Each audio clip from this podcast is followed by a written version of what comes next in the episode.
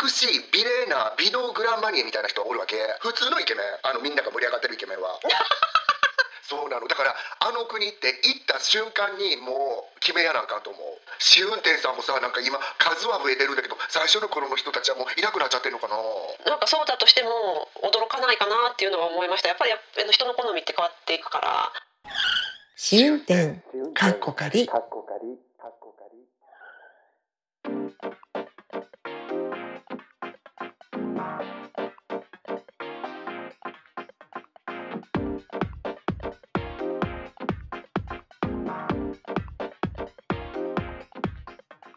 ポッドキャスト番組試運転かっこかり、ポッドキャスト初心者であるアリゾナに住むまーちゃんとロンドンに住む私和代が海外生活のあれこれをゆるゆるとおしゃべりする番組です。今週もよろしくお願いします。よろしくお願いします。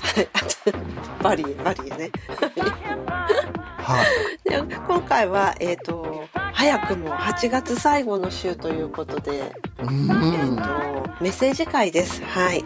ろしくお願いします。我々が大好物の、はい、大好物なのに一瞬どっかに行ってしまったメッセージ。あ、そうそうそう、あのノート、共有のノートが消えたっていう恐ろしい、あんなん初めてですよね。本当本当ふたりでパニックっちゃったよね、うん、まあ、解決してよかったです、うん、本当ああいう状態になるとやっぱりさ、あのね、あの罪のなすり合いとかなる感じだったねお前のせいでお前だろみたいな、うん、なってませんよ、はい、皆さん一応言っとくけど、はい、仲良かったです。はいはい、じゃあ、あのサクサクいきますよ。はい、はい、えっと今回初めていただいたきなこさん、ありがとうございます。ありがとうございます。いらっしゃいませ。はいはい、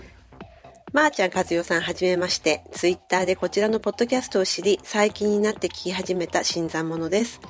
お二人とも、あ、お二人と年齢も海外に出た時期も近く、お話一つ一つに大きくうなずくことしきり、お二人の軽快な兼ね合いとかずよさんの豪快な笑い声をいつも楽しく拝聴しています。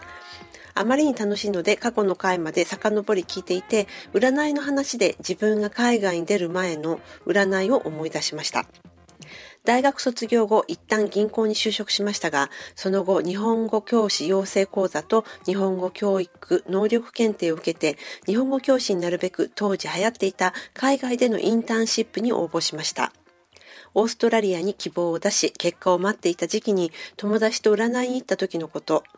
インターンシップでオーストラリアに行くつもりと言ったところ、うーん、南はあんまり良くないわね。短期ならいいけど、行くなら西がいいわと言われ、ちょっとショック。また恋愛運に関しては、結婚はできるわよ、恋愛するわねとも。ちょうど恋人にひどい振られ方をして少し人間不信になっていたので、恋愛なんてと当時は思っていました。えその後、結局オーストラリアの話はボツになったのですが、数ヶ月後になんと突然スウェーデンに行くことに。しかもスウェーデンに着いた翌日に出会った男性に一目惚れ、大学の末に結婚して、先日結婚にじゅうはちしゅうねんを迎えました。えー、おめでとうございます。ごめん、いつもより余計に驚いちゃった。ごめん。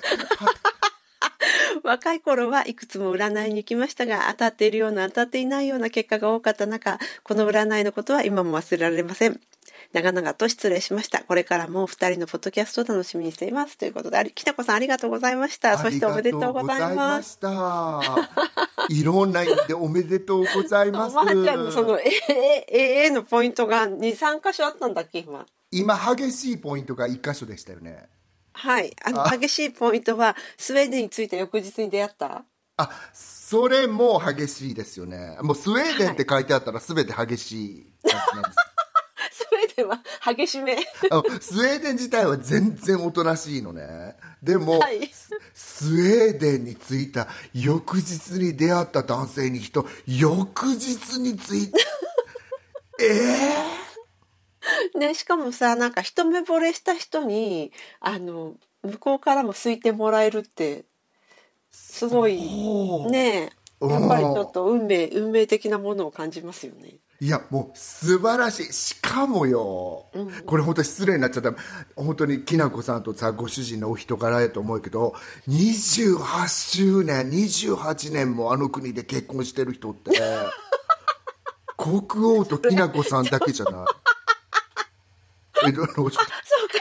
そうか。あの皆さん、あの前の奥さんの新しいボーイフレンドの息子とバースデーパーティーやったりするようなお国柄の中でってことですね。そう、はい、本当になんか私あの一人あのすごく母ちゃんは会ったことないと思うけどその人に、うんうんうん、あの仲間にいた人で一人だけ自分はさんじゅうねんかん結婚してるっていうのをすごい自慢にしてる人おったのね。あ、そうなんだ。きなこさんももうすぐだからなんかもうにきなこさんももうすぐっていうかささんじゅうねん結婚してるのがさちょっと自慢っていうのってすごいよなと思いながらまあね確かにうんうん、まあ、それぐらいね皆さん本当にあのパッションを求めてさ次をさの人に行く人がちょっと多い感じするんだけどおめでとうございますきなこさん本当に聞いてくださってありがとうございますねえ本当にありがとうございます、うん、ちょっとこのあれですよねその今のまーちゃんの話を総合するとお相手の方はスウェーデンの人なのかなあもしかして違ったりしてわかんないけど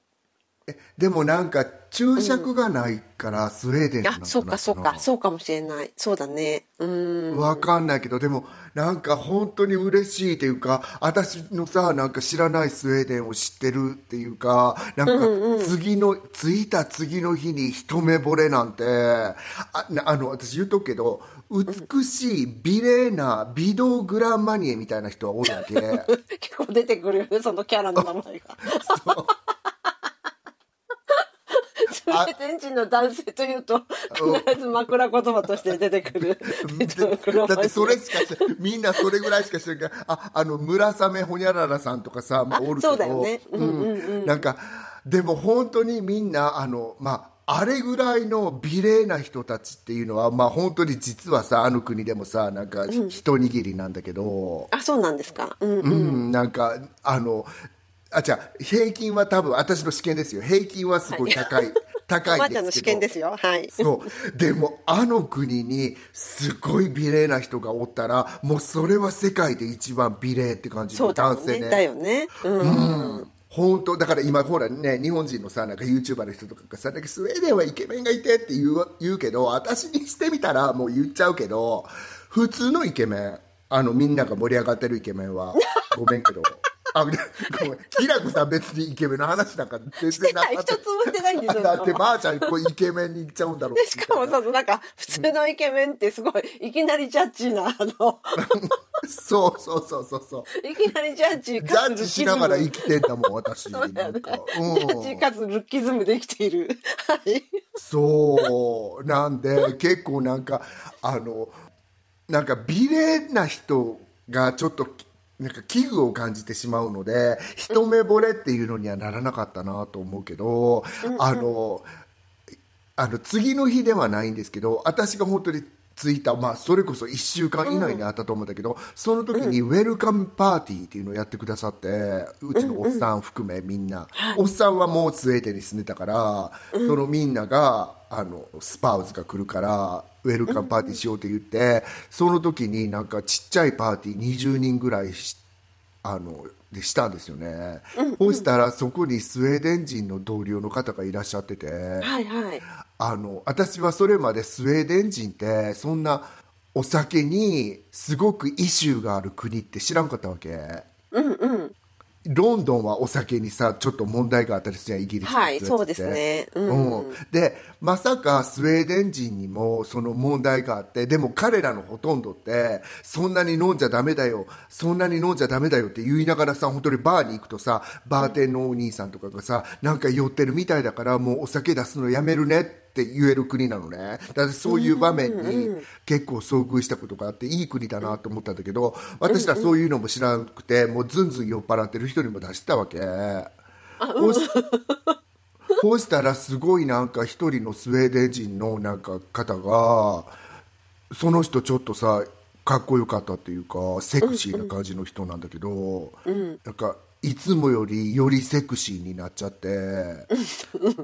あの性別問わずセクシーになっちゃってっていうことがあってあらなかなかいい国に私やってきたんだなと思ったんですよねでそれで、うん、あのもう終わりましたその私のスウェーデンの見続きはいっしゅうかんで終わったって感じその後一切そういうことなかったしえ、何そういうことって何があったのそこで。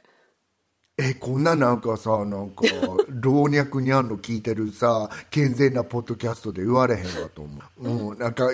代ちゃんにもちょっと言えないなと思って、えー、なんかいや変なことはないよ。だからそんなに、はい、全部出しとかはなしよ。全部出しうん、その上も出しとかなしやけど、そのなんかちょっとセクシャルな感じになってしまって、その人をそう、えー、でびっくりして。でも私はそれすごくなんか慣れてはいないけど、うん、悪くないと思ってたらその次の日にそこにいた同僚の女の人から非常に責められたみたい。あ、その彼が同僚の人から責められた。彼がスウェーデン人の女性の人からちょっとお小言もらったっていうか、そういう感じになっちゃったみたいで、うん、へー、そういうことはあったけど、うん、そうなの。だからあの国って行った瞬間にもう決めやなあかんと思うって全然意味つながってないそっか、いっしゅうかん以内で決められなかったまーちゃんからのアドバイス、アドバイスいっしゅうかん以内で決めること、なんかもう本当にそれってね、なんかイケメンだなと思ったらもうどうぞとか、ちょっといい人だなと思ったらもうそれどうぞどうぞっていう感じ。なんかいろいろ考え始めてしまうと、特に私はよんじゅうやったからよんじゅう過ぎてたから、うん、なんかもういろいろ考える。この人ってさこうなのかな、この人ってダブルミーニングこうなのかなとか、うん、なんかそういうのはもうさ、ほらあんまり考えずに若い時みたいに、あかっこいいいけみたいな、はい、そう、うんうん、がいいかなとね。全然きなこさんに尋ねられてないのにさそうそう私アドバイスしてんのかなみたいな、占いの話しろよってぐらいでさなんかで、だからなんかオーストラリアに行かれなくてよかったですね、うん、と思いましたね。本当にやっぱりそういうのってそういうご縁みたいなのがあるんでしょうね、うん、本当ですよね、うん、なんかそれでうまいこといきましたっていうことで、はい、ああよかった、はい、おめでとうございます。にじゅうはちねん、はい、はい、おめでとうございます。はい、次のメッセージご紹介しますね、うん、線香花火さんからいただきました。いつもありがとうございます。いきます、はい、はい、いつも、はい、いつも爆笑したり共感したりしながら楽しく聞いています。世の中どれを聞こうか迷うくらいの数のポッドキャストがあるんですね。点点点。このいちねん実感しています。内容は聞いてみないとわからないけれど、興味をそそるキャッチフレーズや画像を見つけると聞いてみたりしています。どれも最初は面白かったり感動したり役に立ったり、次はどんなのが配信されるのかなと楽しんでいるのですが、何回か続けて聞いているとなぜか飽きてしまい、それっきりそのポッドキャストは二度と聞かなくなっていることに気がつきました。また同じまた同じような変わり映えのない印象と感じて聞くのをやめてしまうのです。カッコカリ以外で唯一続けて聞いているのは語学のポッドキャストぐらい。それを考えるとカッコカリの凄さに驚嘆しています。だってこんなに何回も続けて聞いていて飽きないなんて驚きですよね。つまらなくなるポッドキャストと次も聞きたくなるポッドキャストの違いは一体何なんだろうと考えました。それは和代さんとまーちゃんさんの引き出しの多さなのではと思うに至りました。毎回どんどん奥深い世界を発信してくれて飽きない、しかも爆笑シーンがあり最高のストレス解消。私が飽きてしまうポッドキャストは失礼ながら浅くて、それ以上聞いても同じ感じで退屈、予想もしない興味深い世界が見えてこないんですね。これだけ何回も続けるのは本当に大変だと思うけれど、時には休憩期間を入れながらで OK なので長く続けてくださったら嬉しいです。次回も楽しみにしています、ということで、ありがとうございます。花火さんありがとうございました。なんか自分で呼びながら申し訳ないような気持ちにどんどんなっていったんですけど、あんたよくそんななんかさどう恥ずかましいよね、恥じ、恥じらいもなく呼んでるなと思って。本当ですよね、思ってましたかですよね、私も思いましたよ自分で、はい、あとさなんか先生さ、はい、休憩入れてもいいんですって。あ、そうなんだね、よかった、誰かから欲しかったこの言葉が。あ、よかった、まーちゃんもう編集疲れ入ってきてるから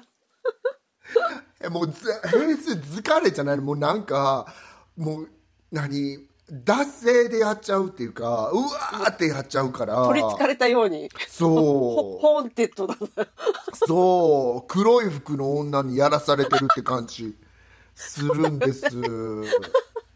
でも、はい、あの本当にさ面白いなと思ったのは、私これ人のポッドキャストのことを一応私たちやってるからさ、ちょっとあれなんだけど、うんうん、例えば本当に面白いなと思ったんが、うん、あ本当気をつけなきゃこれちょっとカズちゃん後で編集しといて、なんかどっちがどっちにだからここダメ出ししてなんかこのまま流してやばかったらよ、だからいつもみたいにさ、はい、あれはやばいんじゃねえのとかいうさ、なんかわかりました、はい、言って言って違う、だからいわゆるあの、うん、面白いものが続くとは限らないんだよねっていう。あそれすごいそうかも、まーちゃん本当、うんうん、なんかこの世界って私なんかもうさねえ、なんかポッドキャスト初心者かとか言っちゃってさ、なんか大家みたいなこと今言おうとしてるけどさいや本当に不思議な世界一番疎しいタイプ一番疎しい人だよ一番マンションとかのさあの会議とかに住人の来て一番疎しいタイプだよね本当にでも言って言ってごめんなさい、うん、ないや違う、だからみんなそうやって本当にあの面白いのが続くわけじゃないっつうのはもっと個人的に関わってくるんだよね、あのポッドキャストとの相性ってさ。ああそうなのかもしれないですね本当、うん、あもっと奥深く、うん、もうなんか関わってて、私本当にみんなさなんか写真とかで、ね、顔とか出してる人も多いけど、うん、なんかこの声とか聞いてる時って全くその容姿とかも関係なく、うん、なんかあの聞いてたりしたりとかさ、うんうん、あと何その本当にあのただダラダラダラダラ喋ってるだけで一見面白くないのかなって思いながらも、うん、その人が突っ込む一言がい、ね、いっかいの放送ににかいぐらいあったりさ、あ今日も出たみたいな、心に響くみたいなのが、うんうん、そうとか、なんかどこでだから友達と一緒って感じするっていうか。ああそうかも、それはそうかも、だからいつもいつも面白くていつもいつも楽しかったりとかするわけじゃないんだけど、時にはなんか何言っとんじゃこいつって思うこともあっても、うん、あのなんだろう嫌じゃない人だと聞いてしまうっていうのあるよね、その後も。そう、うん、だから本当に解析できないケミストリーっていうか、うん、ポッドキャストとの、うん、そういうのってすごくあるよなと思ったり、不思議だよね。でまたさなんかさんしゅうかんぐらいやめててさ、私だから、うん、あの毎週出た瞬間聞くポッドキャストっていうのがあって、うん、あといっかげつ貯めて聞くポッドキャストっていうのがあるんですよ。あそうなんだ。それはいっかげつっていうのはどっかでノーティフィケーションが来るんですか？どっかでノーティフィケーションはけえへんけど、うん、あの聞いてない、うん、聞いてないよっていうのがあって、例えば私あの加納姉妹はさんかい貯めて聞いてるのね。ああそうなんだ。カズちゃんに最新話聞いてくださいって言われへん限りそうそうそう、ちょっとサラサランラップのサラ、サランラップの意味が分かんないから聞いてみたいなあったよねそうそうそうそう、うん、そうだからそれはさんしゅうかんなりよんしゅうかん貯めて聞いてたりとかさ、うん、うん、結構あるんだけど、いや悲しいかな、私なんか本当にこの試運転さん始める頃に聞いてて大好きだったポッドキャストって一つももうフォローしてないかも。マジ？うん本当、うん、やっぱり変わっていくもんだなっていうか。だから試運転さんもさなんか今、うん、数は増えてるんだけど最初の頃の人たちはもういなくなっちゃってるのかな。なんかそうだとしても驚かないかなっていうのは思いました。やっぱりやあの人の好みって変わっていくから、うんうん、まあしょうがないよねこればっかりは。え夜道のさ電信柱の陰でさ待ってちゃダメなん、うん、その人たちすいませんどっちがどっちをまーちゃんが待ってるのそう待ってて、あのなんか最近聞いてくださってないみたいでどこが悪かったんですかいねとかさ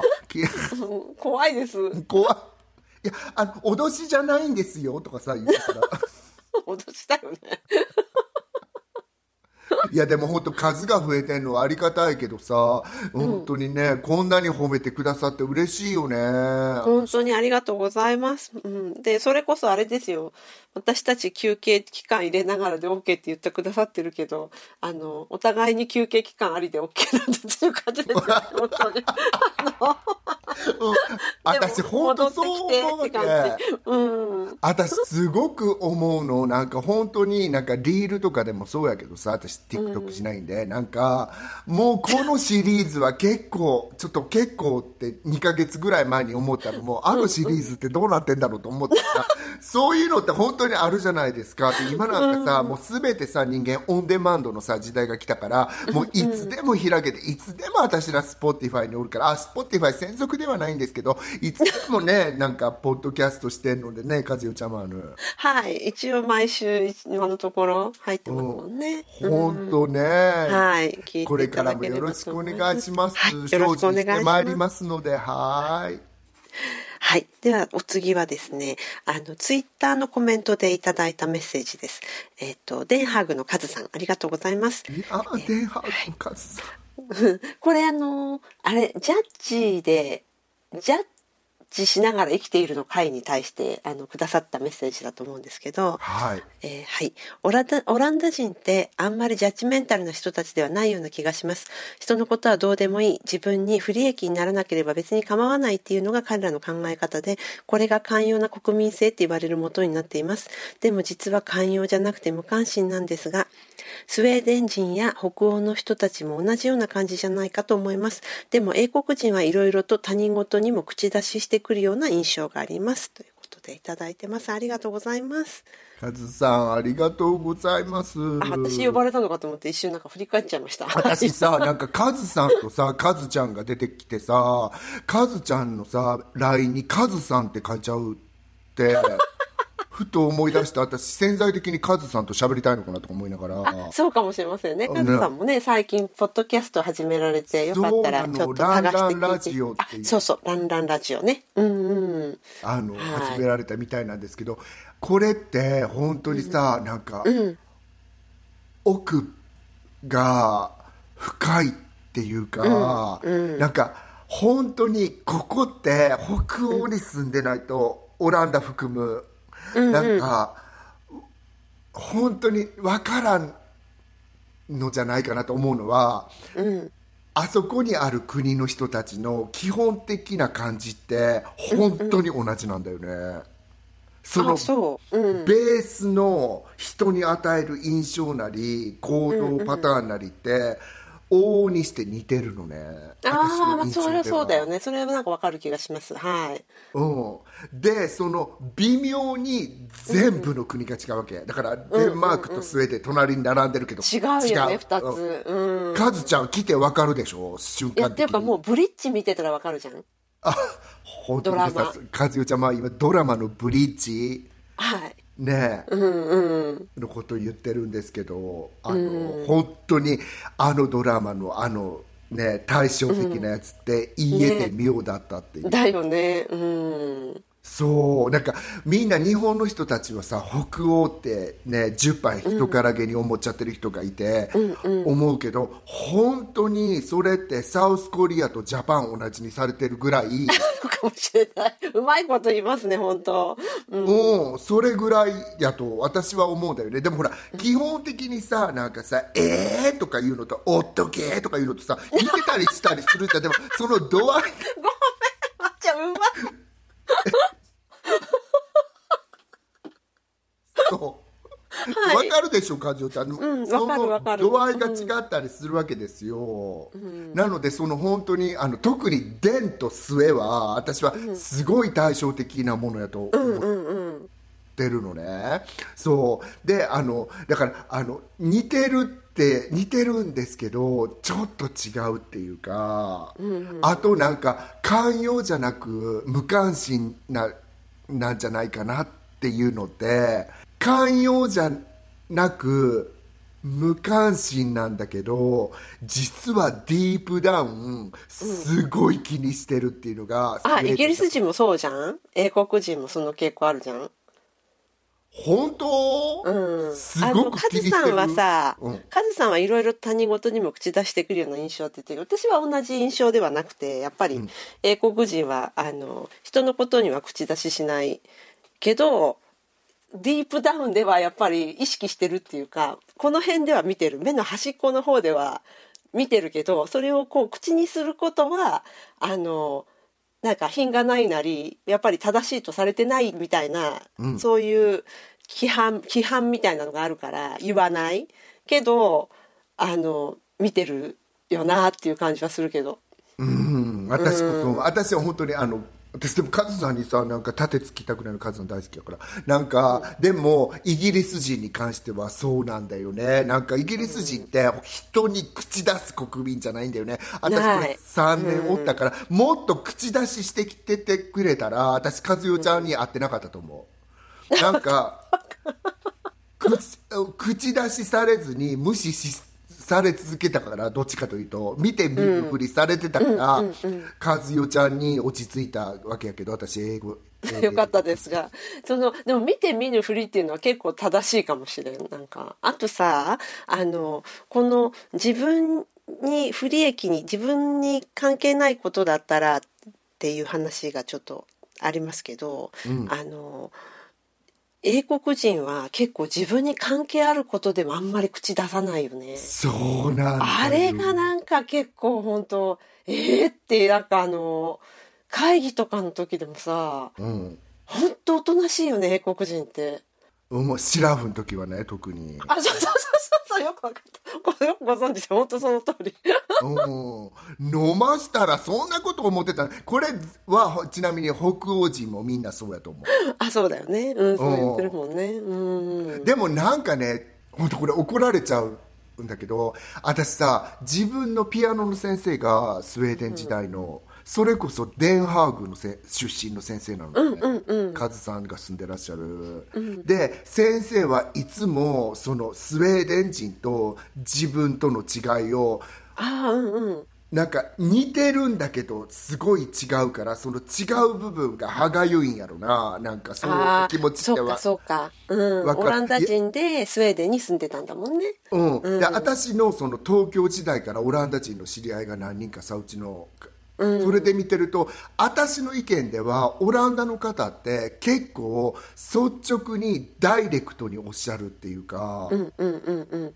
そういう人が結構多いんじゃないかなって、私は勝手にその数名からの印象、うん、プラスうちの先生がそうやったから、うんうんうん、なんかそういう印象ではあったんだけど、なんか無関心っていうと冷たい印象だったりさするんだけど、うん、無関心っていうか、だからその下にいろいろ渦巻いてるものが、あの国民でそのデンマークなりスウェーデンなりノルウェーなりで違う感じがするの、私。なるほどなるほど、まあなんかそうかもしれないよね、うん、うん、なんか、なんか結構それ表向きだけだと分かんないところありますよね意外と、うん、そうね、なんか、うん、ただ私はアメリカに住んでて、いわゆるさ、うん、イタリアンジューイッシュの人たちが多いニューヨークにおったから、うんうんうんうん、全く違う世界もあるんだなと思った。ヨーロッパにいて、あ、そっかそっか、うん、なんかそのやっぱやっぱりアメリカ人は表面がうざいけど最後の最後は一番おとなしいっていうイメージがあったり、うんうんうん、よく言うじゃんね、そのなんかイギリスとアメリカのことでさ、北欧はしないけど、うん、行ってみたらなんかあのイギリス人の家に行ったらドアがどこについてんのか分かんなくて、そのドアを開けてみたらすごく大広間でウェルカミングだったって言われてて、アメリカはすっごい美しいドアがついてて、うんうん、観音開きのその家に、うん、開けてみたら、うん、えこれだけっていうような家だったみたいな、それ国民性を、あーへー、あー聞いたことなかった、そうなんだ、へーそうなのって言われてるらしいけど、うんうん、それってちょっとね、あのエグザジュレートだかもしれないけど当たってなくもないなと思ったりさ。へえ、そっかそっか。そう、そのドアにたどり着くまでがい大変みたいな感じ。北欧、あのスウェーデンは私経験でドアどこにあったんですかいねって感じでうんうんうんうん。そうだから糸口がなかなか、うん、そうでもみんな見つからないみたいな。ドアをしっかり、日本人の話を、スウェーデンに住んどる、うん、なんかドアをちゃっちゃと見つけてみんな入りやがってるわけ。なんか私がドアの外で待ってるのにそうしたらさ、中に入ってたらさ、日本人なんだから同胞としてさ、まーちゃんなんかドアはもうちょっとこっちなんですとか言ってくださってもいいのに、うんうん、誰も教えてくださらないの中からそんなシークレットクラブみたいなそうだけ教えてくれたのありがとう本当書いて教えてくれたから、あ、文字でうんそうなんですっていう感じで、本当に私みんな北欧に行きたい行きたいって言うけど、本当に行ってほしいなって思っちゃうんだよね。なんかあの例えば日本にいたらあまり経験しない、よく似てるって言われるけど、うん、あまり経験しないようなそのなんつうの世間のさ、その雰囲気とか、うんうん、でなんかすごく世界は広いんだなって思えると思うから、あの経験してほしいなと思う。これって本当にア、アフリカにいた人はさ、あアフリカにいてないのに偉そうに言わないでまーちゃんって言うかもしれへんけど、うん、北欧もそう思う。イギリスはまだみんなちょっと知っとるやんって思うけど、あ、なるほどなるほど、うんうんうんうん、うん、そういろいろほらアンチ北欧もうプロ北欧コン北欧っていろいろさこうおるやん。でもみんな実際のとこは見てなくて、そうやって言って決めてる人たちも中にはちょっとね、ツイッター改め X ではいると思うわけツイッター改め X ではね、うんはい、なので皆さん行かれて自分の目で見てくださいっていう感じですね。ぜひ、はい、はいであのね、できれば住んでみてその感想も送ってください。はい、はいでは最後のお便り。えもう最後？はいそうです。なんかちょっとあの長めのメッセージですけど、うん、あの初見さんからいただいたメッセージあの、うん、ご紹介します。初見さんはいあの。ニューヨークに長く住んでらして、あのこの度日本に本帰国みたいな感じで帰国されたっていう方ですね。はい、えー、前回のポッドキャストではお二人から励ましていただいてありがとうございました。さんじゅうねんぶりに日本で長期間を暮らし、窮屈だったり退屈だったりしていた私ですが、先月の末にアメリカに戻ってきました。日本滞在はにねんの予定でしたが、諸事情あって半年早く日本を出ました。アメリカに戻る航空券を買ってからは文字通り、その日を指折り数えていました。日本に行くことになった最大の理由は、はちじゅうごさいの母とその母と暮らす、障害のある私の妹のことが心配だったからです。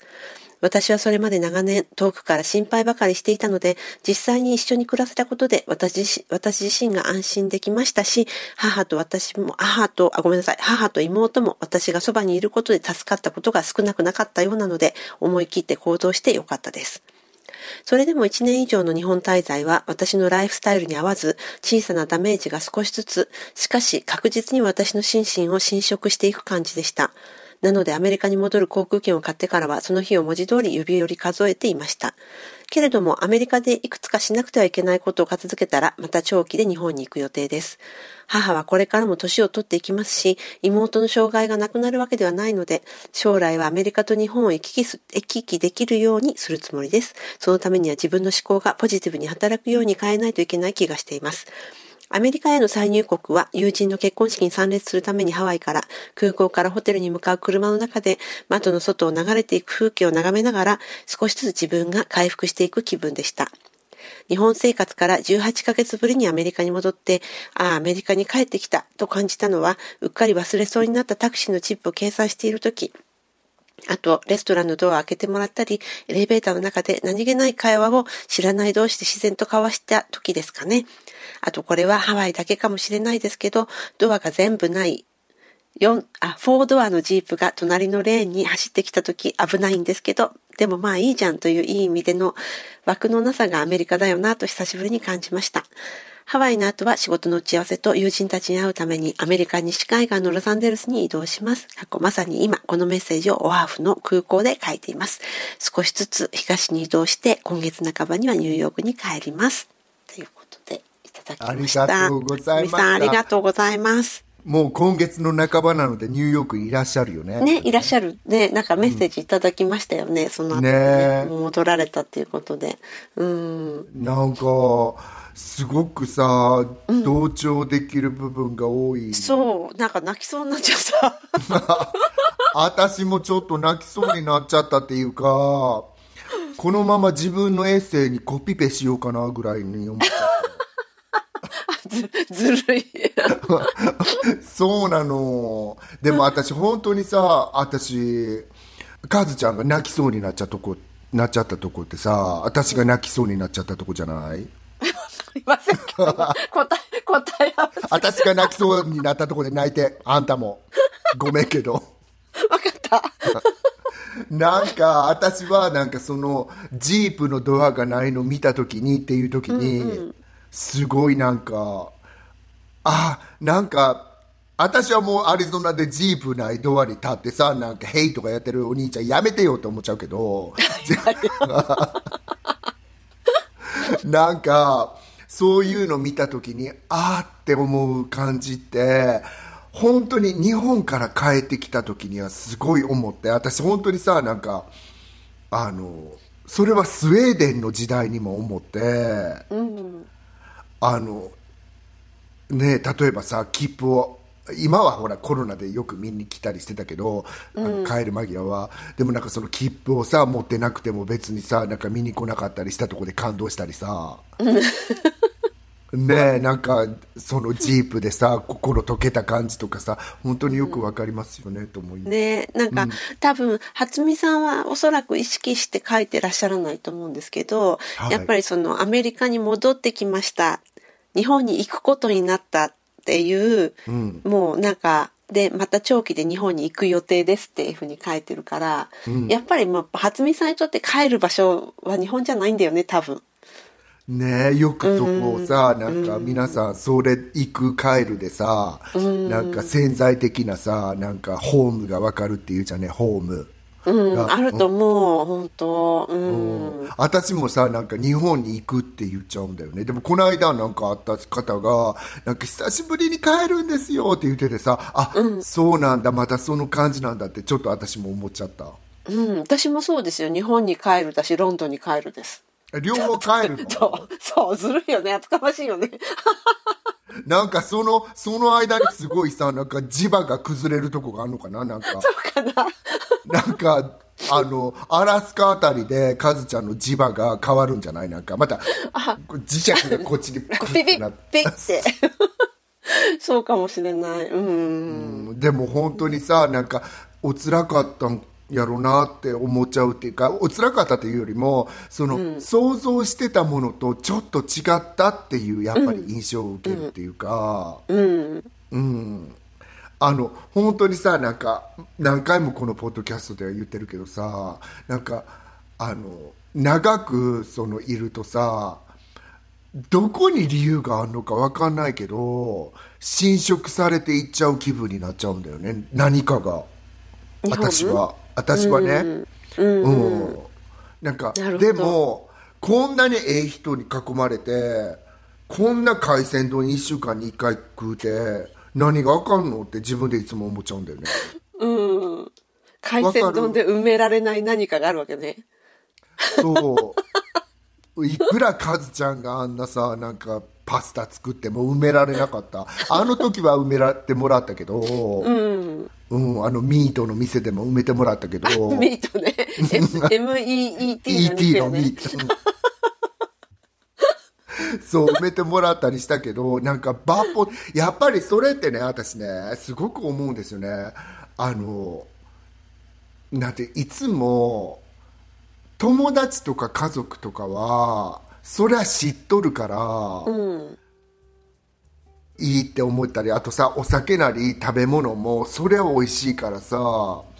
幸せになったりするんだけど、やっぱり私さ本当に間違ってたらごめんなさいけど、なんか人間の半分は社会と対峙してるわけやから、うんうんうん、一般っていうか、うん、そこから多分ちょっと狂ってっちゃうんじゃないかなと思ったのね。だからかっちゃんが市役所でさ暴れてさ、あの何あの警備員さんから羽交い締めされてさなんか引きずり出されて引きずり出された感じ、つまみ出された感じ、おととい来やがれみたいな感じになっちゃったの分かるっていうか嘘ですよ嘘ですよ皆さん嘘ですよ、ね、うんそうでも本当にそういうなんか、ね、社会と私もさ例えばシステムとかと喋り始めちゃった時に、うん、私のなんか心の底にあるなんか錆びたもんがジョリジョリって言っちゃう感じするんだよね。うんうんうんそうだね。うんそうでそれをまたその仲いい友達に言ったりしたするとさ、もうそんなの全然気にしなくて、もうそんなのシステムって思えばいいのとか、そんなのやり過ごせばいいのとか、あそんなのに俺言わなくていいのいいのいいのとか、そういうのにもう侵食されてっちゃうっていうか、そのコンビニで。うんうんうんうんうんそうだよね本当。そんなの無視無視みたいな。うん、そう私これが無視できたら本当に立派になんかできるんだろうなと思ったけどうんそうなかなかあるよねそれは、はい、うんなのでなんか楽しんでニューヨークをって感じですよね。これね本当良い時間を過ごしてください。放送されてる時はどこにいらっしゃるのか知んないけどね分かんないけど、うん、はいはいはいではあの今回のお便り会はここで、えー、もう終わっちゃうのちょすごい早い終わっちゃう、ね、ごめん私しか喋ってへんやんかねえカズちゃんもちょっと喋ってよ喋りましたよ本当はいみんななんかにゃははとしか聞いてないような気するけどあそうかもしれないすいませんはいちょっと精進しますはいはいじゃあこのままエンディングに行っても良いのでしょうか。いいと思うありがとうじゃあ行きますはい、はいポッドキャスト番組試運転かっこかりシーズンツーだいにじゅうろっかいはいかがでしたでしょうか。気に入っていただけたらお使いのポッドキャストアプリからフォローサブスクライブをぜひお願いいたします。番組では皆様からのメッセージをお待ちしております。ご意見ご感想日々のつぶやきや愚痴など何でも大歓迎ですのでお気軽に紹介欄にありますメールフォームからお寄せください。匿名でもお送りいただけます。それでは今週も最後まで聞いてくださってありがとうございました。また来週お会いいたしましょう。ごきげんようさようなら。あ、落ち着いた。はい。ほっこり。はい。ほっこりです。